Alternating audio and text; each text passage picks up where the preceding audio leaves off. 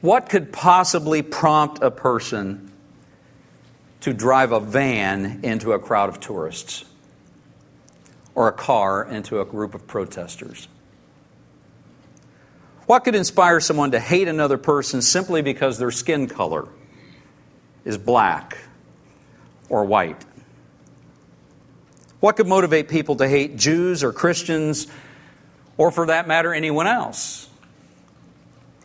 If you were to listen to the wise men of our culture, what you would conclude is you would hear that the reasons why these kinds of things and others happen is because of poverty. It's the result of inequity. It's about poor education. It's about disillusioned people, and they go on and on and on. And very few people would argue that these things are wonderful, that there's not dark sides to all of those things. Poverty is bad. There's no virtue in poverty. We know that. We could talk about all of those things. But here's what the Bible indicates is really at the root of a whole lot of this. All these things I mentioned were symptoms, is what the biblical picture is. And the root is addressed in the third chapter of the Bible when God himself addresses the instigator of hatred and all kinds of other evil that's present in our culture and our lives, and the evil that woos us and tries to persuade us to follow its path. Genesis 3, God says to the serpent... Notice he says to the serpent, because you have done this. Now let's pause. What is this? Because you have done this. You remember what the serpent had done in this instance? He had persuaded Adam and Eve. He convinced them to sin, correct? Convinced them to harden their hearts toward God. That God was holding out on them. That if they just ate from the tree, the knowledge of good and evil, that they would be just like God. And that... God had been withholding this one thing from them, and they came to believe it. And he says, because you have done this, you are cursed more than all animals, domestic and wild. You will crawl on your belly, groveling in the dust as long as you live. And notice what he says, I will cause hostility, some of the older translations say enmity, between you and the woman, and between your offspring and her offspring. And he will strike your head, and you will strike his heel. It's interesting because this is the first prophecy of a Messiah in Scripture.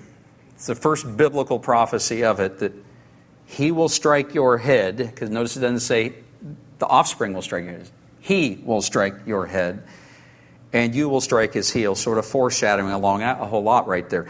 Now, after that, one of two brothers was crossways with God, if you remember right. Not long after this, one of the brothers was crossways with God, and God warned Cain, that brother, with these words in Genesis 4:7. You'll remember, you will be accepted, God says to him, if you do what is right, but if you refuse to do what is right, watch out. Notice what he says. Sin is crouching at the door, eager to control you. But you must subdue it and be or become its master. You must subdue it. Did Cain overcome it? We know the answer. No, he did not. And you remember what Cain did. Verse 8 goes on and tells us that one day Cain suggested to his brother, Abel is his brother, let's go out into the fields. The first bait and switch. Okay? Let's go out in the fields. While they were in the field, Cain attacked his brother Abel and killed him. Hostility, violence, sin. Crouching at the door right there, still crouching at the door of all of us. The serpent is eager to control us, to control our nation. But part of what I want to do this morning is remind you that it will not be that way forever. It's important that we remember that. It will not be that way forever, because the serpent's head has been crushed already by the one who is greater. Now, some of you may be wondering, What does all this mean? I mean, what are you talking about? Maybe it sounds a little ethereal to you, some of this. The Bible starts out this way, speaking in real concrete terms. We don't get it, but it kind of does. But as you follow your way through Scripture, what you find is you find that this one who has power over evil begins to show up repeatedly throughout the Old Testament, and he finally shows up in the New Testament in all of his glory. And it's revealed, illustrated his power over and over again throughout the Gospels, Matthew, Mark, Luke, and John. And today we're going to look together at one of what could be many passages of our God's power over evil. And I want you to just reflect on it, and I want the context that I just gave to you to be in the back of your mind. I want you to just listen to what maybe God wants to say to you this morning from this passage. If you have your Bible, open it to Luke chapter 4. Verse 33 is where we're going to start. Luke chapter 4, verse 33. You can follow along on the screen, but I encourage you, look in the Bible. I think there's value in having your own Bible. Feel free to use a digital one if you got one on your phone. Just don't text. And for sure, don't Facebook. That would be bad. That would be bad. But if you're looking at Scripture there, that would be fantastic. I just think there's value in looking at it and seeing it, not only up here and knowing what I'm reading, but knowing that this isn't stuff I'm making up. This is like in the Bible. It's in the Bible. Okay? We're in this series, We Behold His Glory. In today's message, we're going to focus on these verses. Luke 4, let's start at verse 33. It's what the Bible says. Once when Jesus was in that synagogue, a man possessed by a demon, an evil spirit, cried out, shouting, "Go away! Why are you interfering with us, Jesus of Nazareth? Have you come to destroy us? I know who you are, the Holy One of God." But Jesus reprimanded him. "Be quiet. Come out of the man," he ordered. And at that, the demon threw the man to the floor as the crowd watched. Then it came out of him without hurting him further. Amazed, the people exclaimed, "What authority and power this man's words possess. Even evil spirits obey him," and they flee at his command. You know, if you think back over the previous weeks, we've listened to Jesus' words, and he speaks to a storm, and it becomes still. He speaks to sickness, and it flees, and his healing comes. Here we see him speaking to a demon, and it flees. And this passage and the others remind us of who it is that we really worship, who it is that we're following, who it is that we need to learn from, pray to, imitate, the one whose life, values, character, we need to imitate and obey. His name is Jesus. He's unique because he has power over nature, over sickness, over disease, and all of that. And as we see today, power over evil. And right now, if you're thinking like I think, we and our culture, our nation, need his help desperately. We need a little power over evil. It's at work in our world. So for the next few minutes, we're going to gather some insights from these verses about Jesus. We're going to, along the way, as we gather and learn about Jesus, we're going to see some insights, really, about the nature of evil. That shows up. You can't help but see it as we work our way through a passage like this. And I kind of want to finish by talking a little bit about how do we overcome evil? How do we overcome evil? We see the power Jesus has, but how do we do it? And I think by the time we get done, hopefully it'll be something that strengthens you, blesses your life. Hopefully some of us, we may think one way about evil as we walk in today. And my hope is that as you evaluate that and listen to who Jesus is and what he teaches and his view of things, that if his view is here and yours is here, that maybe there'll be a little bit of this going on. We need to align our views with his. Because think about this. If Jesus, as the Scripture says, is the fullness of God in bodily form, who's smarter, me or him? He's not just a teacher, a good teacher. I mean, if he's God in the human body, he is brilliant, insightful, knowledgeable. He understands things on a molecular level, on an invisible level, on a physical plane that we just don't even begin to fathom yet. We don't always think this way. But it's important that we understand that this is who we're dealing with. Not just a good teacher, not just another Muhammad, not just another prophet of the ages past. I mean, he is the fullness of God in bodily form. So with that in mind, let's learn a few things from him, from this passage about evil and its nature and his power over. The first thing we see, first insight that you can glean really quickly and obviously from Luke 4 is this. Jesus believes that evil actually exists. And I begin there, and it seems redundant in our culture to some degree to think, oh, we have to start. You can't assume that. I mean, Jesus, in fact, has no doubt in his mind that evil exists. And it's important that we note this and see this. He believes that evil's more than a force. It's more than a bad feeling. It's more than a symptom of some educational deficiency. I mean, evil is personal. He spoke to it. It had independent thoughts and will. It responded independently to him. And Jesus acknowledged its thinking by speaking with it, dialoguing with it. He believes evil exists. He believes that evil can manipulate humans given the right conditions. He acknowledges that in what takes place here. Here's why that's important, because according to a recent poll, more than 40% of our population disagrees with Jesus on this matter. More than 40%, 43% of Americans don't believe in the devil. Don't believe in demons. It's a literary thing. It's a metaphor. Jesus didn't think it was a metaphor. He didn't treat it like a metaphor. It's important that we understand this, because perhaps some of us are tempted to embrace the view of our culture on this matter. It's important that we understand you cannot defeat an enemy that you do not acknowledge.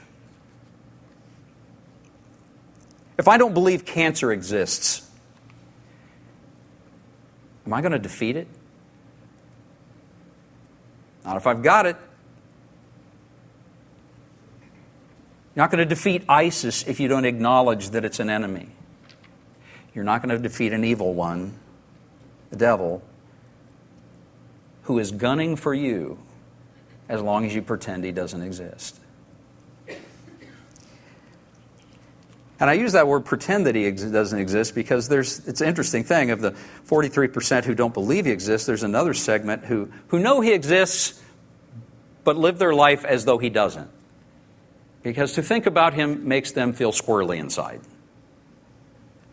And so I don't want to think about it. I don't want to think about a devil. I don't want to think about it. It makes me feel bad. It makes me feel frightened. It's a fear thing is really what it boils down to. You begin to wrestle with things like if he's real. And I think about that. How do I protect my kids? How do I protect my grandchildren? How do I protect myself?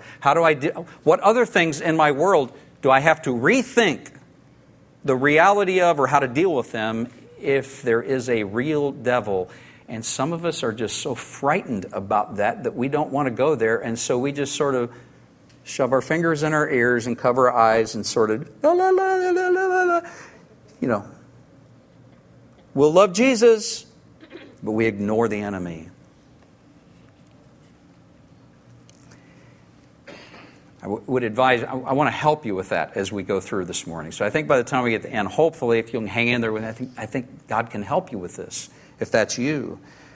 But for now, it's important that we understand that Jesus, who is God in flesh, the creator of all things, visible and invisible, he unequivocally believes that evil is real. And he believes that not because he's naive and uneducated. He believes it because he's brilliant and not in denial of reality. And in fact, he came, Scripture tells us, to defeat the works of the devil. Go read the book of Hebrews. So, he believes. Will you? Will you believe like Jesus does? Another insight about Jesus that we find in this particular passage and others like it is this, that Jesus will destroy evil. It's foreshadowed here. It's interesting to me. Look at verse 34 in Luke 4. The demon speaking, and the demon says to Jesus, "Go away. Why are you interfering with us, Jesus of Nazareth?" So it clearly calls him by name. And notice what it says. "Have you come to destroy us?" Now, why? It's an interesting question. Why would I ask that question?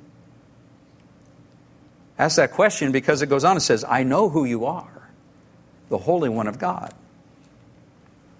The point is that evil knows its destiny, and it knows the one who will send them to their destination of destruction. Evil knows this. It's even being foreshadowed here in this passage. We could read a number of other passages. I believe it's Luke 8 or 9, there's another instance where a demon interrupts him in one particular instance and says, Have you come to destroy us ahead of the appointed time? What's the point that the spirits make? It knows. Evil knows its destination is destruction and knows that Jesus is the one. And for any of us who might believe that Jesus is too mild and meek for that kind of thing, to do such a thing, I want you to listen to Jesus' words. I mean, we live in a culture where we're all over some Christian groups about, well, what does Jesus say about that?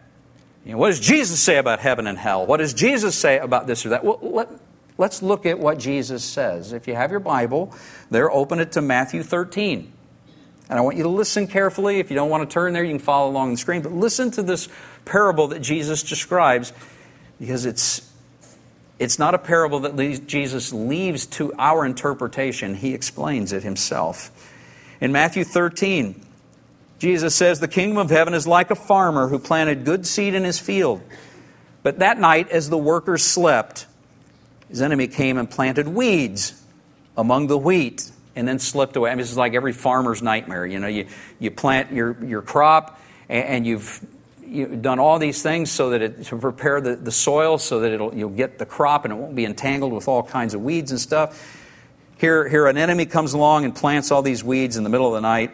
Verse 27 continues, the parable does. The farmer's workers went to him and said, "Sir, the field where you planted that good seed, it's full of weeds. Where'd they come from?" "An enemy has done this," the farmer exclaimed. "Well, should we pull out the weeds?" they asked. "No," he replied. "You'll uproot the wheat if you do. Let both grow together until the harvest. Then I will tell the harvesters to sort out the weeds, tie them into bundles and burn them, and to put the wheat in the barn."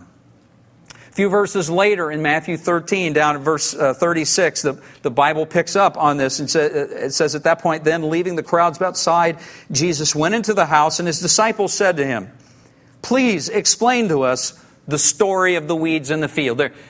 Their minds are spinning on that parable. They're thinking, Jesus has all these parables. They all have meanings. They understand that, and so they're trying to get their mind around. "Please explain it to us." And Jesus replies, verse 37, "The Son of Man is the farmer who plants the good seed. The field is the world, and the good seed represents the people of the kingdom. The weeds are the people who belong to the evil one, and the enemy who planted the weeds among the wheat is the devil." Again, I might note, he clearly acknowledges his reality here. Okay? The weeds among the wheat is the devil. "The harvest is the end of the world, and the harvesters are the angels. Just as the weeds are sorted out and burned in the fire, so it will be at the end of the world. The Son of Man will send his angels, and they will remove from his kingdom everything that causes sin and all who do evil. And the angels will throw them into the fiery furnace, where there will be weeping and gnashing of teeth. And then the righteous will shine like the sun in their Father's kingdom." And then he concludes this explanation by saying, "Anyone with ears to hear should listen and understand." I mean, Jesus is the Son of Man, the Son of God, and for good reason evil fears him, because at his command, evil is going to be once and for all one day destroyed. It will be thrown into a fiery furnace along with all that's evil, all who cause it. Which brings us to a third insight about Jesus that we learn from this passage, really. And that is that Jesus' spoken and written words have power. We see it. We see it at work here. Look at verse 35 again and listen to Jesus' words. We'll read into verse 36. Jesus reprimanded this spirit. He said, "Be quiet, come out of the man," he ordered. At that, the demon threw the man to the floor as the crowd watched. Then it came out of him without hurting him further. And amazed, the people exclaimed, "What authority and power this man's words possess. Even evil spirits obey him, and they flee at his command." Jesus' words here, as I've said a few moments ago, they have the power to calm storms, the power to heal sickness and disease, the power to deliver someone from evil. And it's important that every one of us understands that just as Jesus helped this man overcome evil, he can help you, me, help our community, our culture, our nation, our world. But like so many things with Jesus, it begins with an ask. He's not one to force himself into our lives. It begins with an ask. We all need to be doing that regularly. How many of you, on occasion, pray the Lord's Prayer? Probably more than you than raised your hands, my guess is. We're kind of, on a day like today, you're nervous to move. I get that. Think about the Lord's Prayer. Lead us not into temptation, but deliver us from evil. New translations even say, from the evil one. Because the newer ones kind of acknowledge that it's personal in the text.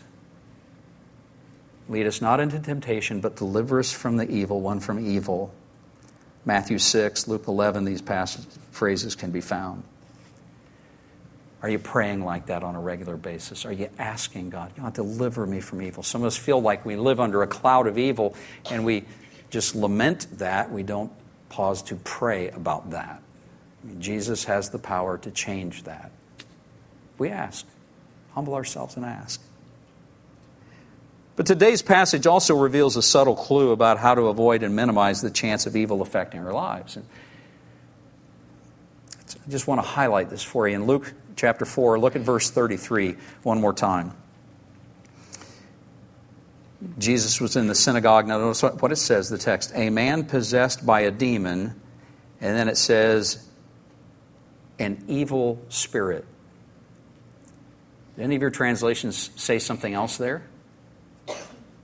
Some of them say, an unclean spirit, not an evil spirit.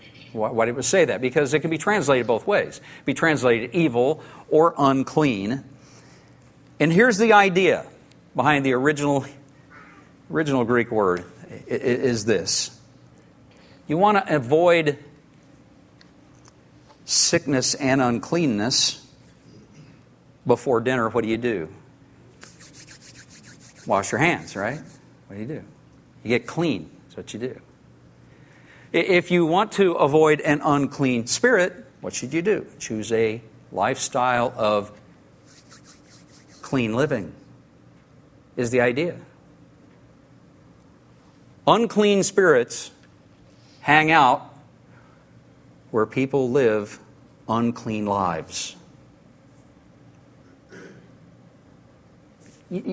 We get this on a physical level when it comes. You get dirty sometimes. Think about the world in which we live. It's like we live near a landfill.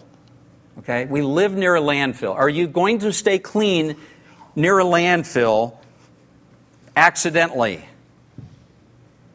Are you going to stay clean if you just do what everybody else does? Probably not.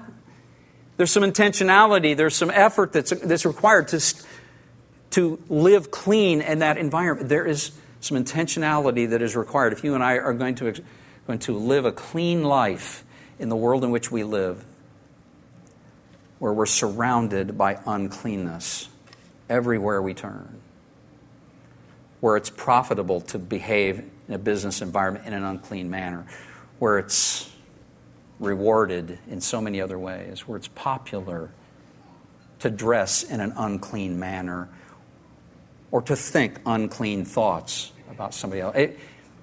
When uncleanness is socially acceptable and applauded, all of us become tempted to think, this is the way to live.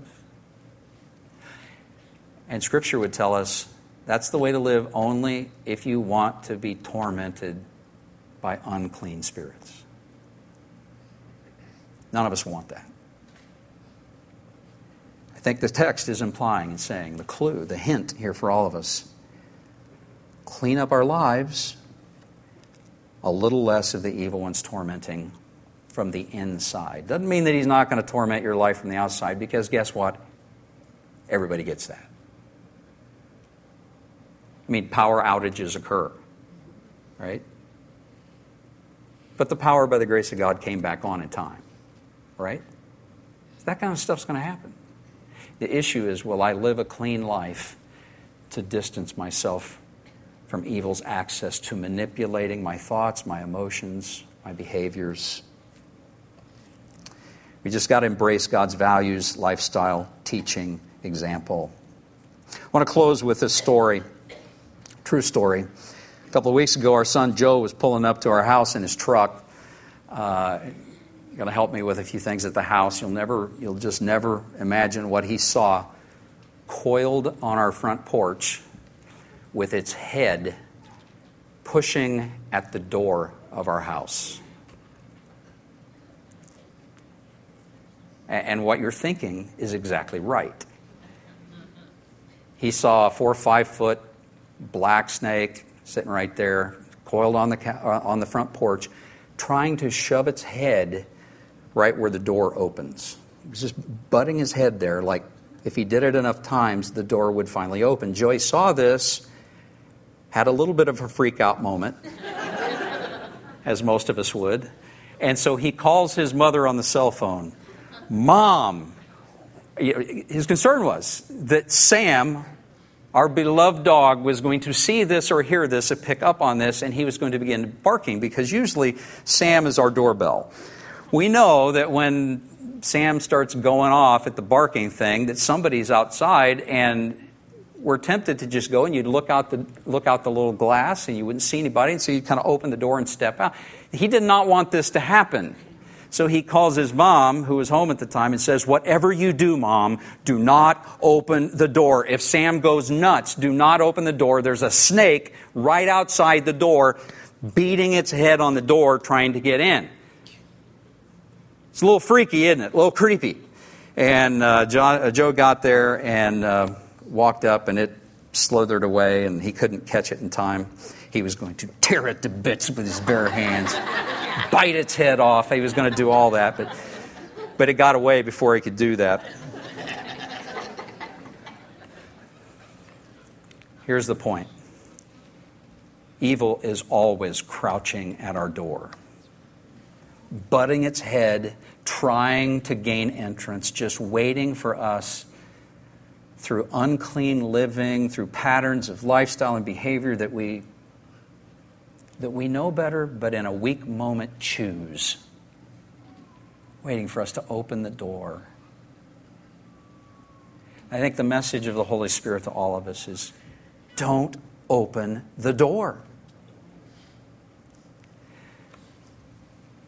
But the secondary message is this.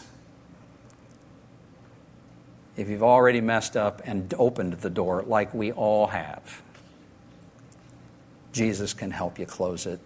And Jesus can help you get rid of whatever has slithered inside. He's the one who has and will continue to crush its head. And though it bruise your heel in his, he and you can be victorious over it. Trust him. Ask. He will help you. He has power over evil. Our ushers are going to share the Lord's Supper with us, communion in just a few moments. I want you to think about this verse as we prepare to share in the Lord's Supper. Colossians 1:13-14 says, "Thank God that He has rescued us, that Christ has rescued us from the kingdom of darkness and transferred us into the kingdom of His dear Son, who purchased our freedom with His blood. He forgave our sins." Passage, along with many others, is just a reminder that He loves you so much that He gave up His own life. And as we take the bread in just a few moments, it's a reminder of His body nailed to a cross. And as you drink the juice, it's a symbol of His blood which was shed. It's a reminder that evil does draw blood. It does. And it doesn't play fair.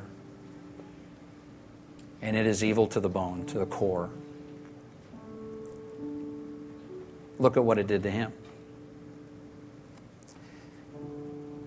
And as we take these emblems, there's an opportunity for you to thank him that he endured that for you.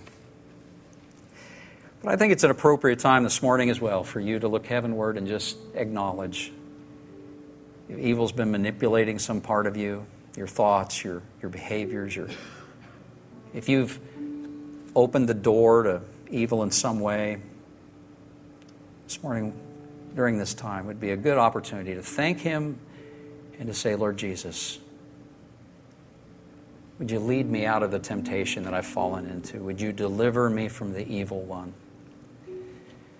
Because you purchased that for me with your shed blood. And God will hear that prayer. Let's bow our heads and pray, and our ushers will serve us Lord's Supper, all right? Lord Jesus, we thank you that you can speak the word and the blind see, the deaf hear, the lame walk, storms go calm, and evil come out. Lord, we don't pretend to understand how all of that works. And the fact is, we don't need to understand how it all works. What we do need to understand is that we need to come to you, the one who does, and the one who cares enough to speak the word, and evil flee. As we take these emblems, Lord, the bread and the juice, we remember your sacrifice, the price that you paid for our freedom. We ask that in your mercy, you'd set us free. Set some of us free from thought patterns that have enslaved us. Patterns of behavior and speech that are not becoming of a child of God. Set us free of affections that, in your estimation, are vile and evil. We've maybe tried to rid from our lives, but we don't know how to do it. Change our desires, O God, by the power of your Spirit and your shed blood, Lord Jesus. Give us victory over evil, because you have crushed evil's head. This is our request, Lord. We thank you for hearing it because of the shed blood of Jesus, Father. It's in his name we lift this prayer and we take these emblems. Amen. One last snake story. I know. I don't like spiders. I don't like snakes. Remember the old song? I don't like spiders and snakes. And most of us don't. But heard a few years ago about a missionary couple in Indonesia. And they'd been there for a number of years. Indonesia, particularly the jungle areas, full of snakes and vipers and various things. And this one large snake made its way into the home in which they lived. And they had nothing to kill the thing with, but it was a big snake. They managed to get out of their place, and they ran and spoke to somebody who lived relatively nearby who had a giant machete, and said, there's this snake in our house. And he ran to the house. And it's kind of like, I'm going in. And so everybody's kind of there at the door waiting for him. He goes in after this snake. And he's in there, and you hear commotion and banging around. And there's a mess, you can tell. And about 5 minutes later, he comes out. Machete, kind of a bloody machete. And he walks out, and he says, snake's dead. Cut its head off. But there was still commotion, there was still noise, there was still chaos going around. You know why that is the case? Because when you kill a snake, once you've crushed its head or cut its head off, you have now decapitated it, but the rest of its body doesn't know that it's dead yet. And in this particular instance, it was a large snake, and so it was flopping around and made a mess of their little hut. But it was safe, because one who was stronger had intervened on their behalf and lopped the head of the serpent off. Hope you'll think about that we serve the one who has cut its head off. And yes, you look around our world and there's a lot of mess going on. But you got a giant snake a giant serpent. Honestly, someday I think we'll get to heaven and we'll freak out when we realize how big he is and the influence. Then again, there's a part of me that says, maybe a lot of it's bravado. And we will discover that we could have defeated him more easily if we'd have just trusted more. But put your trust in the one who has defeated him, because he's looking out for you. Okay? Let's stand together and close in prayer. If you got a whole lot of chaos going on in your life and you just want somebody to pray for you this morning, we'd be happy to pray for you. Maybe this morning you need to invite Jesus to be the Savior, the Lord, and leader of your life. You can do that as I pray this morning. If you've never been baptized and been thinking about that, you'd like to do that with us next week. We're going to be baptizing some folks next week. We'd invite you to come let me know. We'd love to include you in that. But let's pray, and then we'll be dismissed. Heavenly Father, thank you for every person here. And thank you, God, that just as you told Cain that we had to learn to subdue evil and become its master, we do too, and with your help it's possible. On our own, it is impossible. But because you have cut the head off of the great serpent, we can be free. There may be some chaos at times, but we can be free. And empowered by you not only to be free ourselves, but to help others to be free as well. Would you give us strength? Would you give us courage? Would you give us boldness? And I ask, God, that you'd help our nation, our schools, our community. Pray, Father, that you'd help us to be one nation under God, the one true God, you. And would you help us? Because of your favor for the forefathers, some of them who, we're an imperfect people, yes, but as best they knew how at the time, established their nation with good intent. Honor their sacrifices. Honor the sacrifices of those in our present day. Honor the sacrifice of Christ. This world and all that it is your own. Would you demonstrate your power over evil, even in our community and culture and nation? Grateful for your grace. Go with us now as we leave this place. May we walk in your power, trusting in it. It's in Jesus' name we pray. Amen.